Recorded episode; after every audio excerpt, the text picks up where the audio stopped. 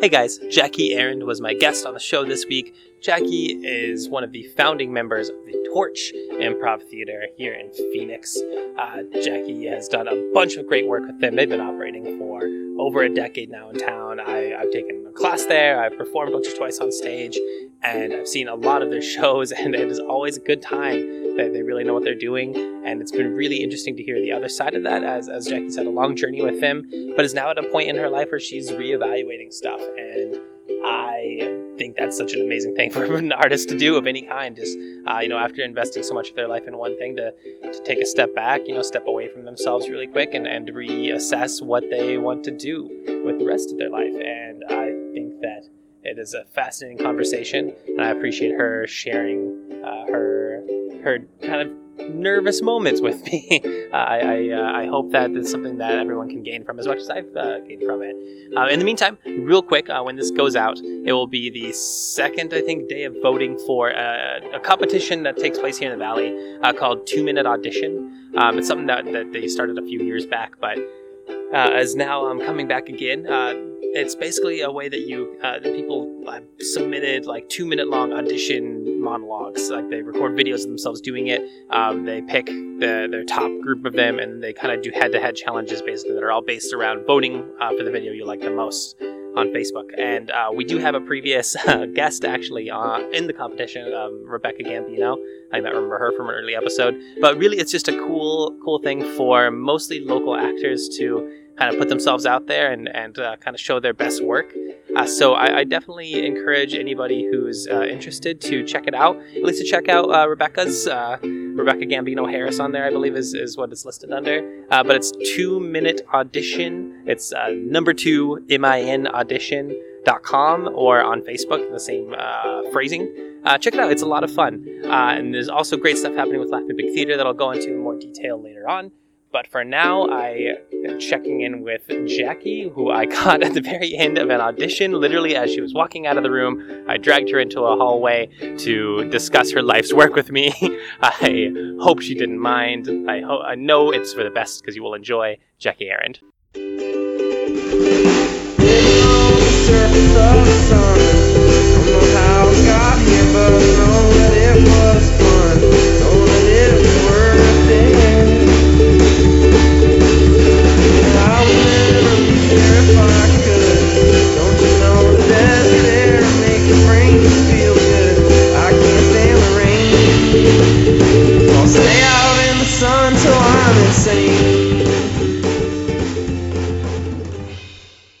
Starving Artist Phoenix.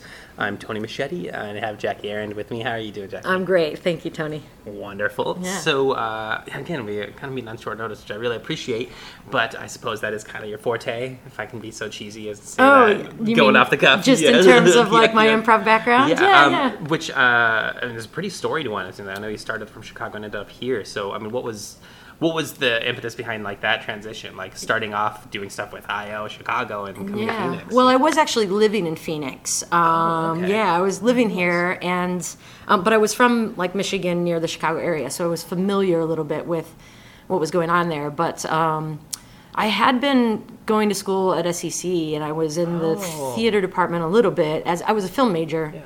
Um, but I kind of dropped out of school. Mm-hmm uh, because I worked in the service industry and uh, I got um, very into the socialization and uh, the party scene yeah. kind of a little bit. And um, I found myself kind of stuck, like I didn't have anything that was motivating me or driving me. And the one thing I knew, I knew that I liked, um, uh, I liked uh, acting, but I just didn't really have the discipline at the time. So um, improvisation seemed to be the next best thing. So I, so I sought out um, this intensive in Chicago at IO, which is a five week intensive, and I had friends living there that I went to high school with, so it seemed like a win win. Oh, okay, yeah. um, like the way I tell the story is that I really just wanted to go and stay in Chicago for summer, and in order to justify it with my parents, like the expenses, um, I decided to go to IO, so that it felt like I was working towards something.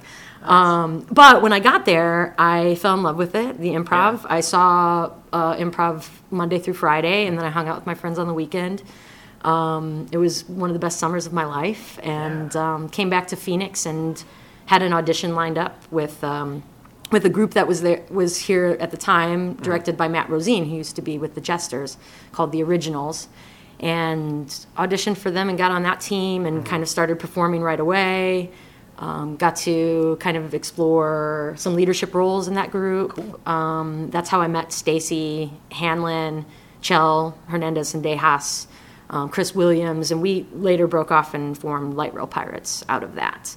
Um, uh, during that first year of coming back here, my first year of improvisation, of improv experience, I joined the Phoenix Improv Festival production committee or the, the organizers, and just kept working with them year after year. And then that's how I got to know like Bill Binder, Mac Duncan, Jose Gonzalez, um, and you know we kind of grew to be confident enough that we could start our own theater and bring more long form to the valley to phoenix because at the time there wasn't a space or a theater dedicated to it It was the originals more of like a jester's type of. you know he, he called it medium form um, and it was basically improv games and then some scene work and, and i think a lot of the scene work was really just to fulfill because we had quite a few long form improvisers or people who were interested in long form at least so it was an opportunity to fulfill our hunger for longer scenes and you know more connected um, uh, sort of experiences you know so that they weren't just a bunch of disjointed games but able to you know work with callbacks and connections a little bit more so Got it. Okay. Yeah. And so, uh, I know you mentioned that you you kind of met these other people through the festival and stuff, and and uh, got confident enough to develop a theater. So, what was that always the plan? Were were you uh, like always intending to start your own theater with it, and you just had to find the right people in the right situation, or I mean, how did that spark Mm-hmm. happen? Um, yeah, no, I didn't have a plan. Um, I mean, I was like I said, I was you know I was 25 at the time. I was partying a lot. Um, I I liked my life, but I felt like it wasn't going to go anywhere. Like I just saw my future of me being in my 30s, you know, working in the restaurant still, and I was like, that's not what I want. Um, I had such like lofty goals when I was in high school and when I first started college of being a director or being in the film industry, and those those goals fizzled out because I wasn't. I didn't find. I needed a community, and um, you know, no offense to the film industry, but it's you know it's difficult because it's very competitive, and you know you kind of have to have an ego to succeed. And so finding improv was like finding a community, and the supportive nature of it was like everything I was kind of looking for as a performer.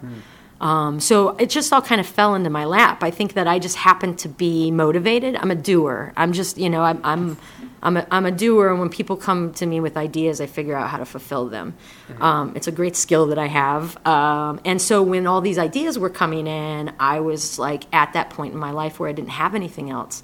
So it was easy for me to just say, Go all in. Yeah. yeah, go. Yeah, exactly. Go all in. So I just kind of rode the wave, and whatever it brought me, um, I I dealt with, um, and I got super lucky.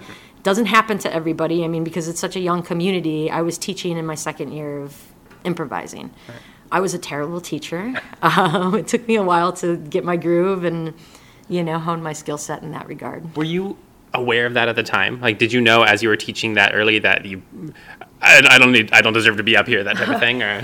Yeah, definitely. I mean, I I think I I was a great note taker, and I was I'm you know I was very observant, so I was really able I was able to re-communicate the exercises and what they're trying to do, but I didn't I didn't necessarily have the ability to um, be critical and and analyze. You know why things weren't going well. Um, so my ability to guide people to find success wasn't that great.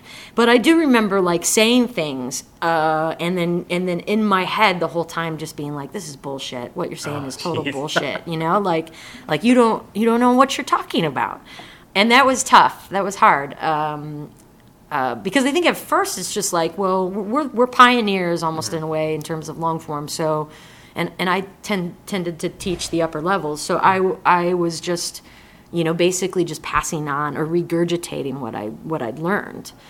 Um, and and that was fine because there wasn't anybody else to do it in this town. But then when I was like trying to teach like lower levels and beginning skills, um, yeah, I just felt like I was yeah, I just I wasn't good enough. But it's okay because it, it that motivated me to like really improve and um, I feel like I'm I'm pretty I'm pretty solid. So it seems like yeah, when uh, when you're dealing with the upper levels, it's almost more of just a group of peers like sharing knowledge. It's like, well, this is what I've heard. This is the type of thing, and you kind of pass it on. But when people are coming yeah. in fresh, it's you're kind of responsible for their success a little bit yeah. more, maybe. Yeah, definitely. I think it was definitely like that. So when did you realize that you were comfortable with that again? Because I mean, you teach the, the, the lower levels now still, right? And so I mean, at what point was did you kind of reassess yourself and, and realize you were ready for that? Um, you know, it really didn't. It I cannot define a specific moment that mm. that. M- made me realize that. Um, it just kind of happened. Like suddenly, like it just kind of slowly happened over a period of time, and suddenly people were like telling me how you know how much they enjoyed my class and.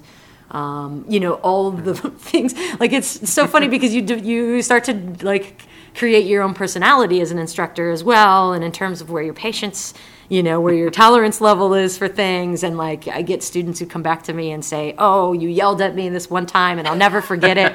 And i'm like really? I yelled at you? Because i mean i'm not uh, a particularly angry person but um, but yeah i mean i will get frustrated and and be straightforward uh, if it calls for that but yeah i usually get those stories thrown back at me this is something interesting and I, I don't want to like back into a corner saying it or anything but with somebody especially who's teaching that kind of such quick turnover type of courses like you know the the classes uh, there are normally what like eight weeks yeah. type of thing mm-hmm. um, and people don't always um, don't always move on to the next level. They don't always continue.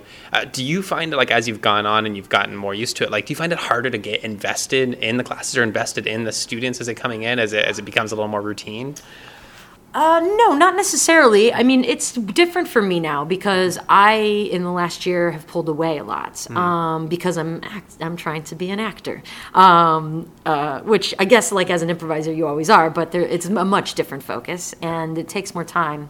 So I'm not like because I used to be uh, basically the community liaison. I mean, mm. I I um, welcomed all the students. I registered for, for all their classes. I was available always for questions. You know, I was always around. So when it's when it's like that, when you're constantly seeing them and you're watching them grow, even when they're not in your classes, it's very rewarding because you know you're a part of that. You know, you know ultimately throughout the course of their improv, you're part of that. And, and ultimately, like people who really get into it love talking about it. So, you know, you could be, um, you know, running into somebody that you haven't had for two months, and then suddenly you're in a four hour conversation with them about everything they've learned, you know, and so, you, you know, you still have an influence on them. I think now that, um, that maybe I'm not seeing the students as much, um, you know, and it's a, it's hard to say because I think it, a lot of it just depends on how much you're willing to give. Mm you know the students and their path through it. Um, and unfortunately when you start focusing your attention on other things um, you don't have as much to give. Sure. and so that has certainly changed. I think that's been the major aspect that has kind of changed um, my relationship with students once they rotate out of my class so uh, this seems like you know the the kind of scripted acting is, is was kind of your first foot in as well. Well, I guess I mean when you started film, it wasn't even necessarily performing, right? You kind of wanted to said you wanted to be a director, you want to be on the other side of the camera. So let's let's start there, I guess. Then, where did you discover the love of performing? Um, yeah, I've always been a performer. Um, I, I at a very young age yeah. um, was make, I was making people laugh, and I learned very early how to make people laugh. Um, it might have been just a natural thing mm-hmm. or something that I got genetically or or was influenced, you know, to be so. But um, uh, my, you know, I would do things around. Like I remember, I rode a tricycle in like a, a little um, a fashion show for Apple Cider Century, which was a bike race that we had in our town every year. And I just rode it. I, all I did was ride a tricycle mm. across the stage, and it was just like, you know. So, and I remember that um, very well. And um, so there was a drive towards it always as a kid. You said just genetically. I mean, was this pretty well encouraged then by, by your family and the people around you to pursue that kind of thing? Or? Yeah, I mean, I think so. I mean, I think my um, I I always had the gift to make people laugh, mm-hmm. um, and I think that um, there was always laughter around. So, so you think the environment was there too? That you think that you know they they always kind of saw you as the little performer and they wanted you to be. They, yeah. yeah, yeah. I mean, I was super weird and goofy. I still am very super weird and goofy. Um, and they never really like yeah, they never um, stifled that.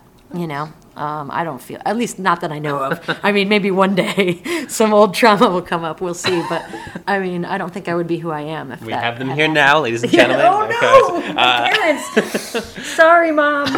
Uh, but okay, so so I, this is it seems like then was the improv kind of a, a really long involved detour um, away from scripted acting that you're kind of going full circle now, or You know, it's tough. I mean, we're getting into like super. Uh, like I've been thinking a lot about this because you know this is it- it's I'm I'm kind of going after a dream that I've always had, but that I kind of set aside because at, at the time in high school.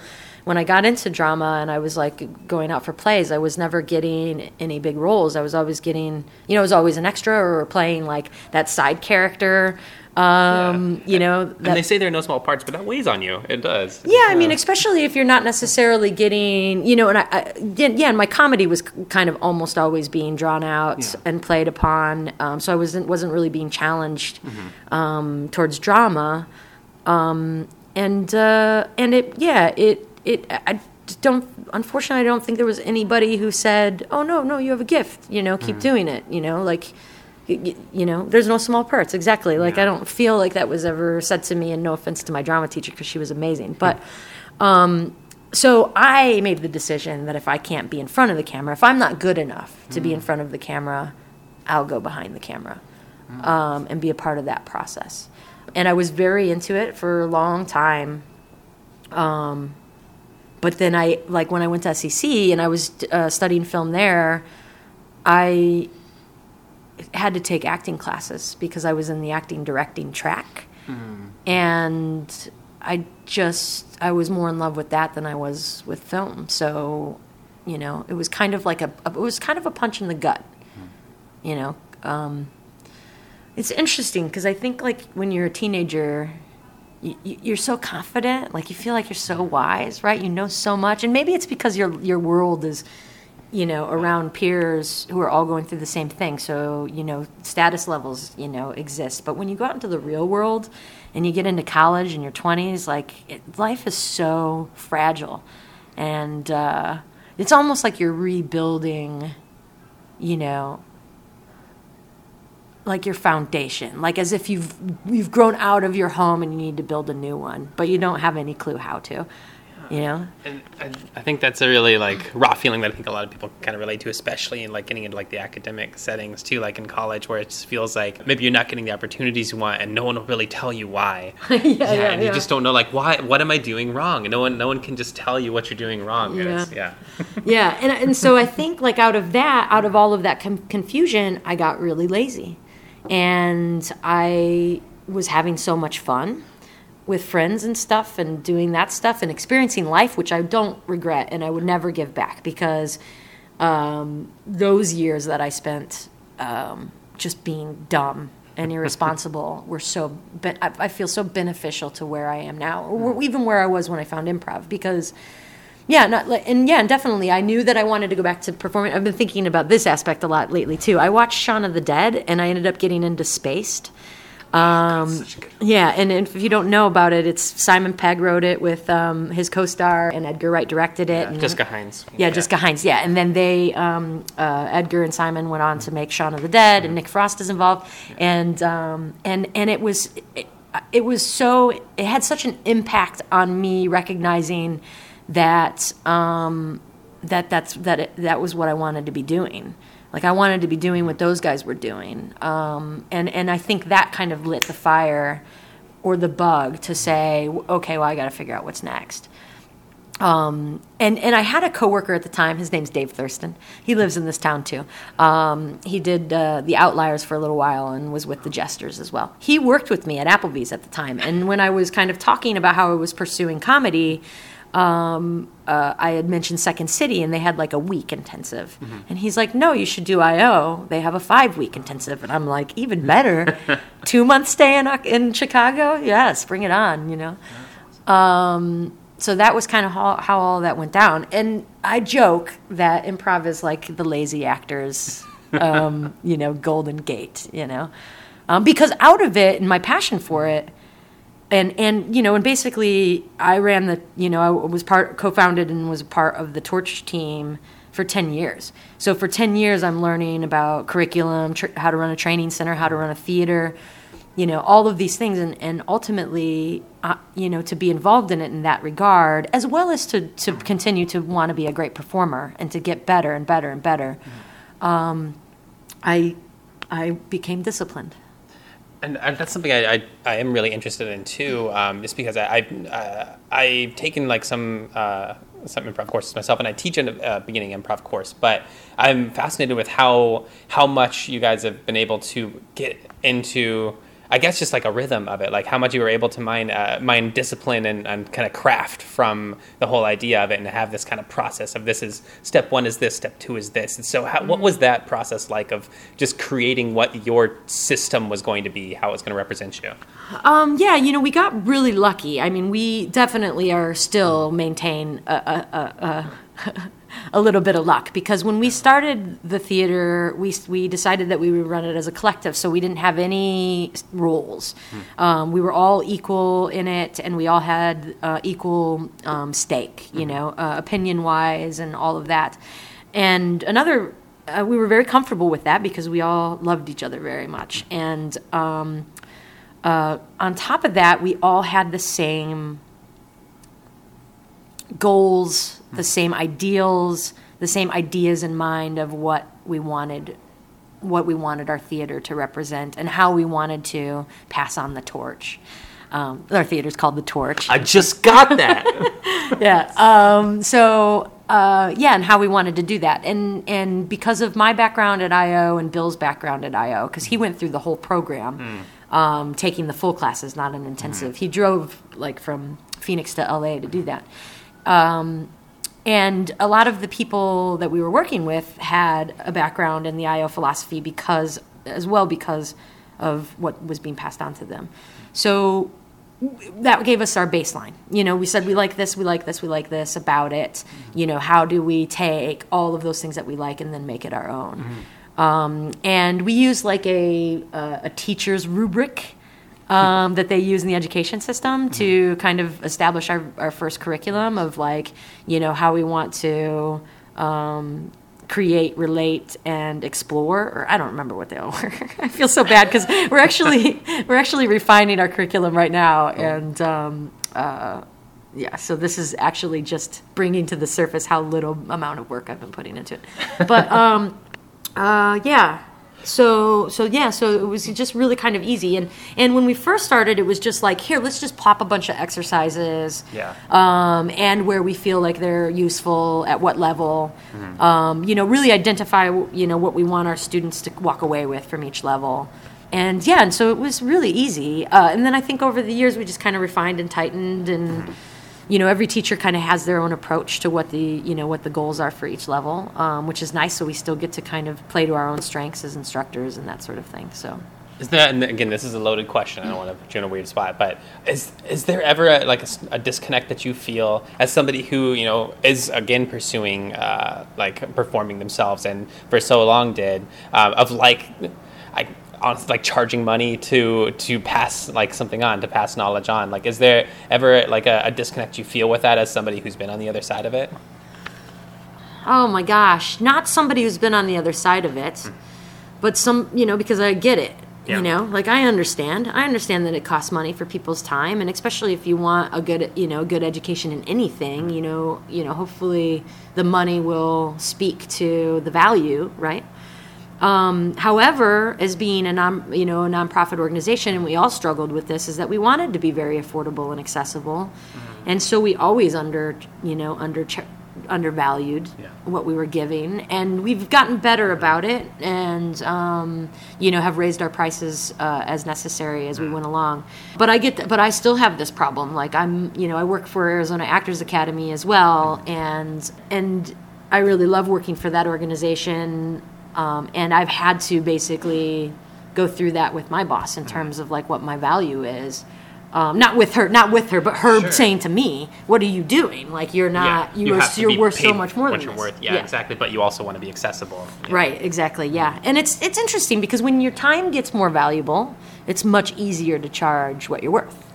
Because you know, I mean, I when I coached, Um, I always wanted to charge more. I always wanted to charge what I thought I was worth, but I always like created these packages that where it's like became very cheap, um, you know, which was a little bit of, of financial security in that regard because you know it's like okay, well I'm guaranteeing, you know, this. Um, but also, yeah, that accessibility of like I, I'm coaching you out of love, not for the mo- you know not for the money. The money's great, but eventually there was a point where it turned, Yeah. and um, and unfortunately, like as your time becomes more valuable, mm-hmm. you know, you have to. You have no choice. Yeah. What what what characterized that moment for you? Like, what how how do you feel like you you you made that decision? Because I think that's something a lot of us struggle with is is Yeah. being honest with ourselves about what we should be paid and asking for money seems very weird. I think for Yeah. an artist sometimes. Oh, it's still weird. I'm I'm trying to ask for my high rates, and I mm-hmm. still end up reducing them because it feels yeah. So I'm still trying to get used to it. You know, I think uh, I think it maybe started when, well, I think that yeah, my boss Brandy had a major influence on me, in me understanding my value in many ways, not just finan- you know, not just in that regard. Um, and I thank her immensely for that. Um, uh, so that was one thing, but I think like when I started taking acting classes, um, I knew I wanted to set aside more time for that. And at that time, I was ch- I was chained to improv. Um, it felt like a chain. So, you know, it's like you're performing every night. You're down at the theater three, you know, three nights a week. Plus, you're teaching maybe once, coaching once, you know, and you're trying to make a living, you know, all at the same time. And it's like the the the you know the anxiety that was welling up inside of me was excruciating. And so it's like you know you can't, um, you know, I couldn't justify setting out what little time I had left to coach somebody at a reduced rate. Sure. you know? But but that's tough to come by. I mean that's tough to figure out because like i had to, i had to de- decide i had to figure out and determine what was cr- creating all the anxiety. And um and not everybody necessarily is able to really figure that out you know Now, I mean, I, I do want to talk a little bit about like your, your relationship with Arizona Actors Academy and uh, just kind of the the relationship to you with um, scripted acting and improv because I'm a firm believer in that scripted actors should all take an improv class, uh, improvisers should all take a scripted acting class at some point. Just I think that it uh, mines different skills from you and, and it kind of only improve the other. So I am curious, kind of what your philosophy is on that and kind of how how you set out to, to do that. I guess.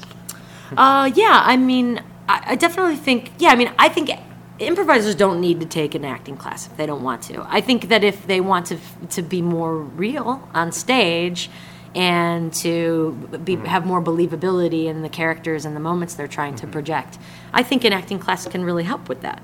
I do think that actors should take an improv class, definitely. It's a little more one sided. It's a little more one sided for me, yes. Um, and a lot of that is because, you know, uh, there is a a level of flexibility that comes out of improv skills.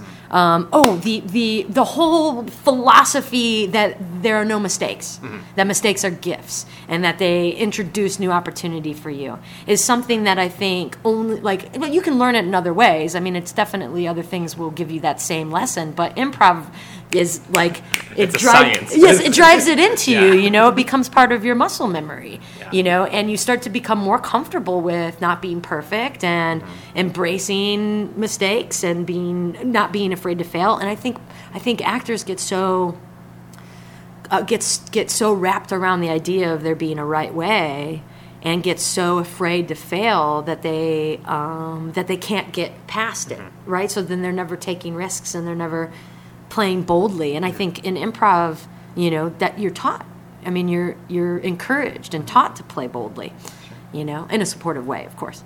So that's kind of my philosophy on that. In regards to what it did for me, mm-hmm. it's it's a little unique for me because what was happening was after 10 years of improvising, mm-hmm. I was I was desperate for drama. Hmm. Like I was desperate for real honest moments on stage. And I just didn't have the right team I love like all of my duos, but they're all improvisers and, and they, you know, they're very funny and, Yeah. you know, and it gets difficult, you know, when you've got a great setup in your improv scene, you're going to play to the, to the joke, you Yeah. know, um, because you want that laugh, you know, you want that, aud- the audience to enjoy that laugh, Mm-hmm. that laugh opportunity. And there's something to when you when you're in front of an audience, like and especially in an improv setting, um, that that laugh is, is proof that you're doing it right. And like with with drama, it can be a great, powerful, honest moment, but there's no audible Mm-hmm. There's no reaction response. that you know yeah. that you're doing okay. Yeah. So well, and I think there's also this thing of like if you're a performer, and especially if you have short form experience, you know, you you know the audience is there to be entertained, Yeah, and right. their original thought is, and what they're expecting is to be is humor, right? Um, and that's not to say that I haven't had very powerful dramatic moments on stage. But I've never had a whole show like that, or like a moment where I've actually where I've actually allowed myself to really believe in the in the situation and really truly feel, you know, what one would feel. Um, uh, so I started taking acting classes because I needed to feed it, and um, and in terms of like how it's affected me on stage, it's really made it more difficult. it's kind of confused me.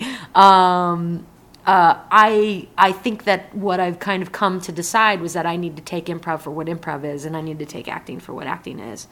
And obviously, my two skill sets can can can contribute to my success in each one, um, but I don't necessarily find them feeding the other, if that makes sense. Sure. Yeah. And let's talk about what that process has been like. So you've already taken steps to get into the more it's like scripted acting world. You're you're going to be in a show uh, coming up pretty soon now, right?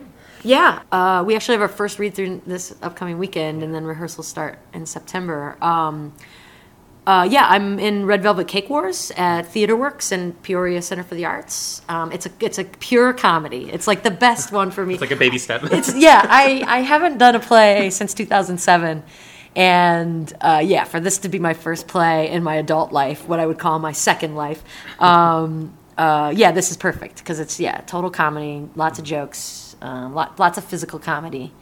Yeah, Now, do you feel like this is going to hit all the like satisfying spots you want though, with it being not really a drama? Or? you know it's okay because uh, it's really actually okay i'm really excited about it because um, i haven't done scripted comedy in a long time but like in my acting classes at AZA, at arizona actors academy Yeah. because brandy's my coach as well um, uh, I do a lot of drama. I do a lot of drama in, in that class. And we actually have a scene festival coming up on September 15th and 29th, and I'm doing a dramatic piece and a comedic piece um, in there. So I'm still able to sat- satisfy that, and I definitely want to keep working on that. I think that the idea of doing drama in a play or in a movie intimidates me, and I know that I need to get over that. Um, so I'm like right now just auditioning as much as I can, just to just to get whatever I can. Like ultimately, I'm I'm at that point where I'm trying to update my resume and you know try to make myself more you know whatever more attractive. whatever it might be. Uh, interesting. So, uh, with that, then, so you're you're trying to, to kind of take whatever comes along right now. I know that right now we're sitting outside of an audition Yes. um, that you just did, just did. for a much more, um, much more, uh, I guess. Dramatic piece. I mean, I know there's still elements of comedy to it, and the, this type of writing. But um, how's the how's the feeling of auditioning been for you? Um, I'm. It's been great. I've been loving it. Um, I don't. You know, it's. In, I call it my second life because I just turned 39, and I feel like only just within the last couple of years am I really living truthfully. Um, in terms of what I really want, I like I said, there was a you know a period of time where I was kind of going through the grind, and although I loved what I was doing, I was very passionate about it. It didn't feel right. It wasn't right you know? And i think that's where all the anxiety came from because i wasn't living my truth. But anyway um, when i first started taking classes with brandy i was just kind of like all right let's just figure out what this is. Let's dip, just dip our toes in. And for uh, over a year trying to remember but it took me a long time before i was like oh maybe maybe i'll try this and then i talked about trying it for a year and then I go to these improv camps um, called Camp Improv Utopia. I work for um, Nick Armstrong, who runs who runs the organization, and they're at various times throughout the year. So I'm running into people that I talk to once a year who I'm very close with. So it's like you know we run into each other and we just ex- you know express everything. and I ran into a really good friend of mine uh, at Camp Ireland in May and she's like, "Oh, so what's new with you?" And I'm like, "Well, I'm gonna I'm gonna do this and I'm gonna do that, and I can't do this anymore and I can't do that." And she's like, she looks at me and I'm like, "Oh my gosh, did I just told you all of that? This the same stuff back in September." and it was a really oh. pivotal pivotal moment for me.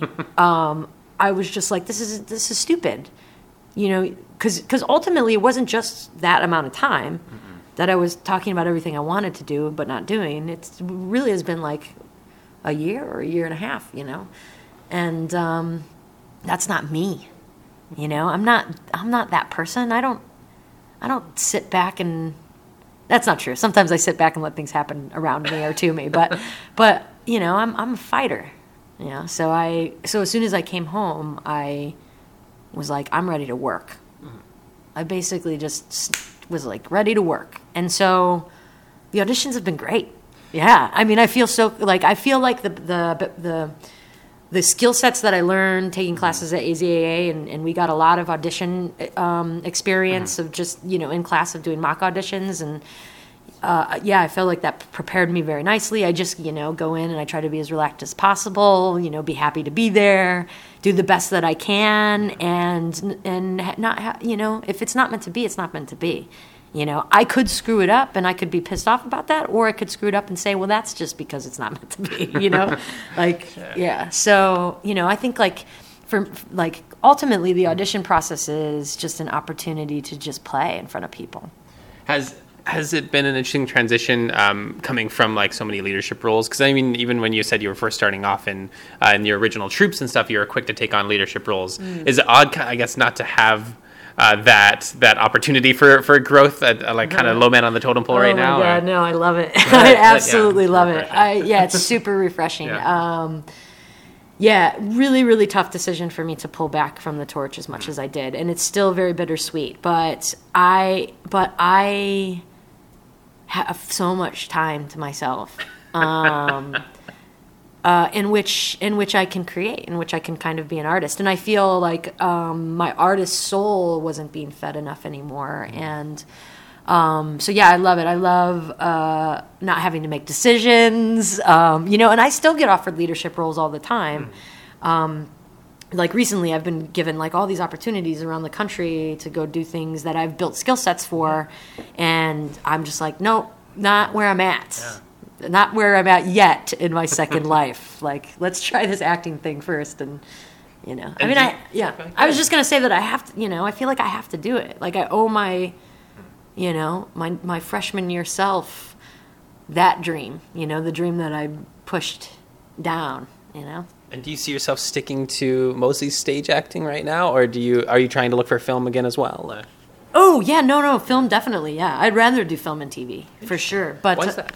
Um, uh, because that's what I grew up on. You know, that's that's. I mean, I grew up watching TV. Uh, you know, like movies, television. You know, all of the people that you know that had such a major impact on me. When, like, you know, I mean, even to the point of like just having a late night talk show you know, just because I grew up watching David Letterman, you know, it's like, oh yeah, that would be awesome. So, do you see yourself as Letterman, or do you see yourself like as a guest on Letterman? Yeah, as a guest on Letterman. Okay. Yeah, yeah, yeah. I, have noticed that a lot of time with people who talk about that, they they they don't want to be the host. They'd much rather be the person in the chair. I actually the, would love to be the host. Really? I just, okay. uh, I just, you know, I need to there's things I need to accomplish before I, I get. so your your hopes and dreams are still being tempered I, by it. I am going. Yeah, I'm going to be have hopes and dreams till I'm 89, probably. Yeah. Excellent. Yeah, Excellent. Yeah. I think that's a good place to wrapping up to the last couple questions I like to ask. Okay. Um, first and foremost, um, any artist of any discipline you want to just give some recognition to, give a shout out to. Uh, like a local artist or yeah, any, anybody in Phoenix, yeah. Yeah, um, yeah. I would say uh, I would give a shout out to my husband Sam Haldeman, who started Second Beat Improv Theater in 2017. He he uh, uh, like me. Um, you know, took a lot of risks and to do something that, that he's always wanted to do. That was a dream of his. Um, and uh, it's in uh, Central Phoenix. He runs classes every six weeks. Um, he's great, uh, a very great, um, funny improviser, knows his stuff, and um, uh, yeah, I give major props to everything that he's accomplished. Also, like me, living his own truth. Um, yeah, it was inspiring that he did what he did. So. Anything yeah. else off the top of your head, or? Uh, anyone else? Yeah, you can throw out as many as you want. oh yeah. Oh okay. Um, Not to put you on the spot. Yeah, I'll right, cut right, this right. out afterwards. uh, yeah. No, no, no. That's okay. Um, I mean, there are so many people that I could name. I mean, anybody who performs on the Torch Theater stage, um, Second Beat Theater stage. Um, uh, damn, I do feel like I'm on the spot. We're talking about local, right? Yeah, I mean, uh, that, you know, any Valley artists like to kind of give uh, give each other a hand here. Know? Yeah. Well, my my brother-in-law, not to keep it in the nepotism side, but my it is nepotism, right? That's the right word. Yeah. Okay. my brother-in-law Phil Haldeman uh, was Denny in the room, and he has a comic book um, called My Big Break, um, and that's very cool. So you can support him. Um, let's see. Um, I'm just trying to think of like neato things that people are doing. Sure. Um, that would be cool to plug for them. Yep. Um, yeah, just the uh, the scene festival that's happening at AZA um, coming up September 15th and the 29th. I'll be in the 15th. Yeah, I was gonna say the next thing I would, I would ask is anything you want to promote. So let's tell, tell yeah, me more yeah, about yeah. that. So I, I'll be in the this, the Fall Scene Festival September 15th, 7:30 p.m. at Arizona Actors Academy, and then Red Velvet Cake Wars opens October 26th and closes November 11th. Um, and that'll be Friday, Saturday, and Sunday matinees. Um, and that's really all I. Oh, and Ghost Fest. So the Torch Theater does a, um, a annual marathon called Ghost Fest, and it's the second weekend of October. Um, and that's always fun. It's it's uh, uh, there's shows all day long, all night long, um, from Friday night to Saturday night. So check that out as well. Super cool. Last thing I'd like to ask, uh, just a piece of advice you would want to give somebody who's going down a similar path than you. Yeah.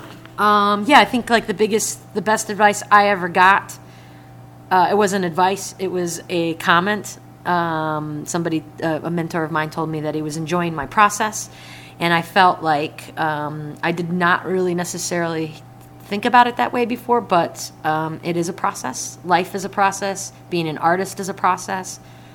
Whatever you choose to do for yourself, with yourself, is a process, and the process never ends.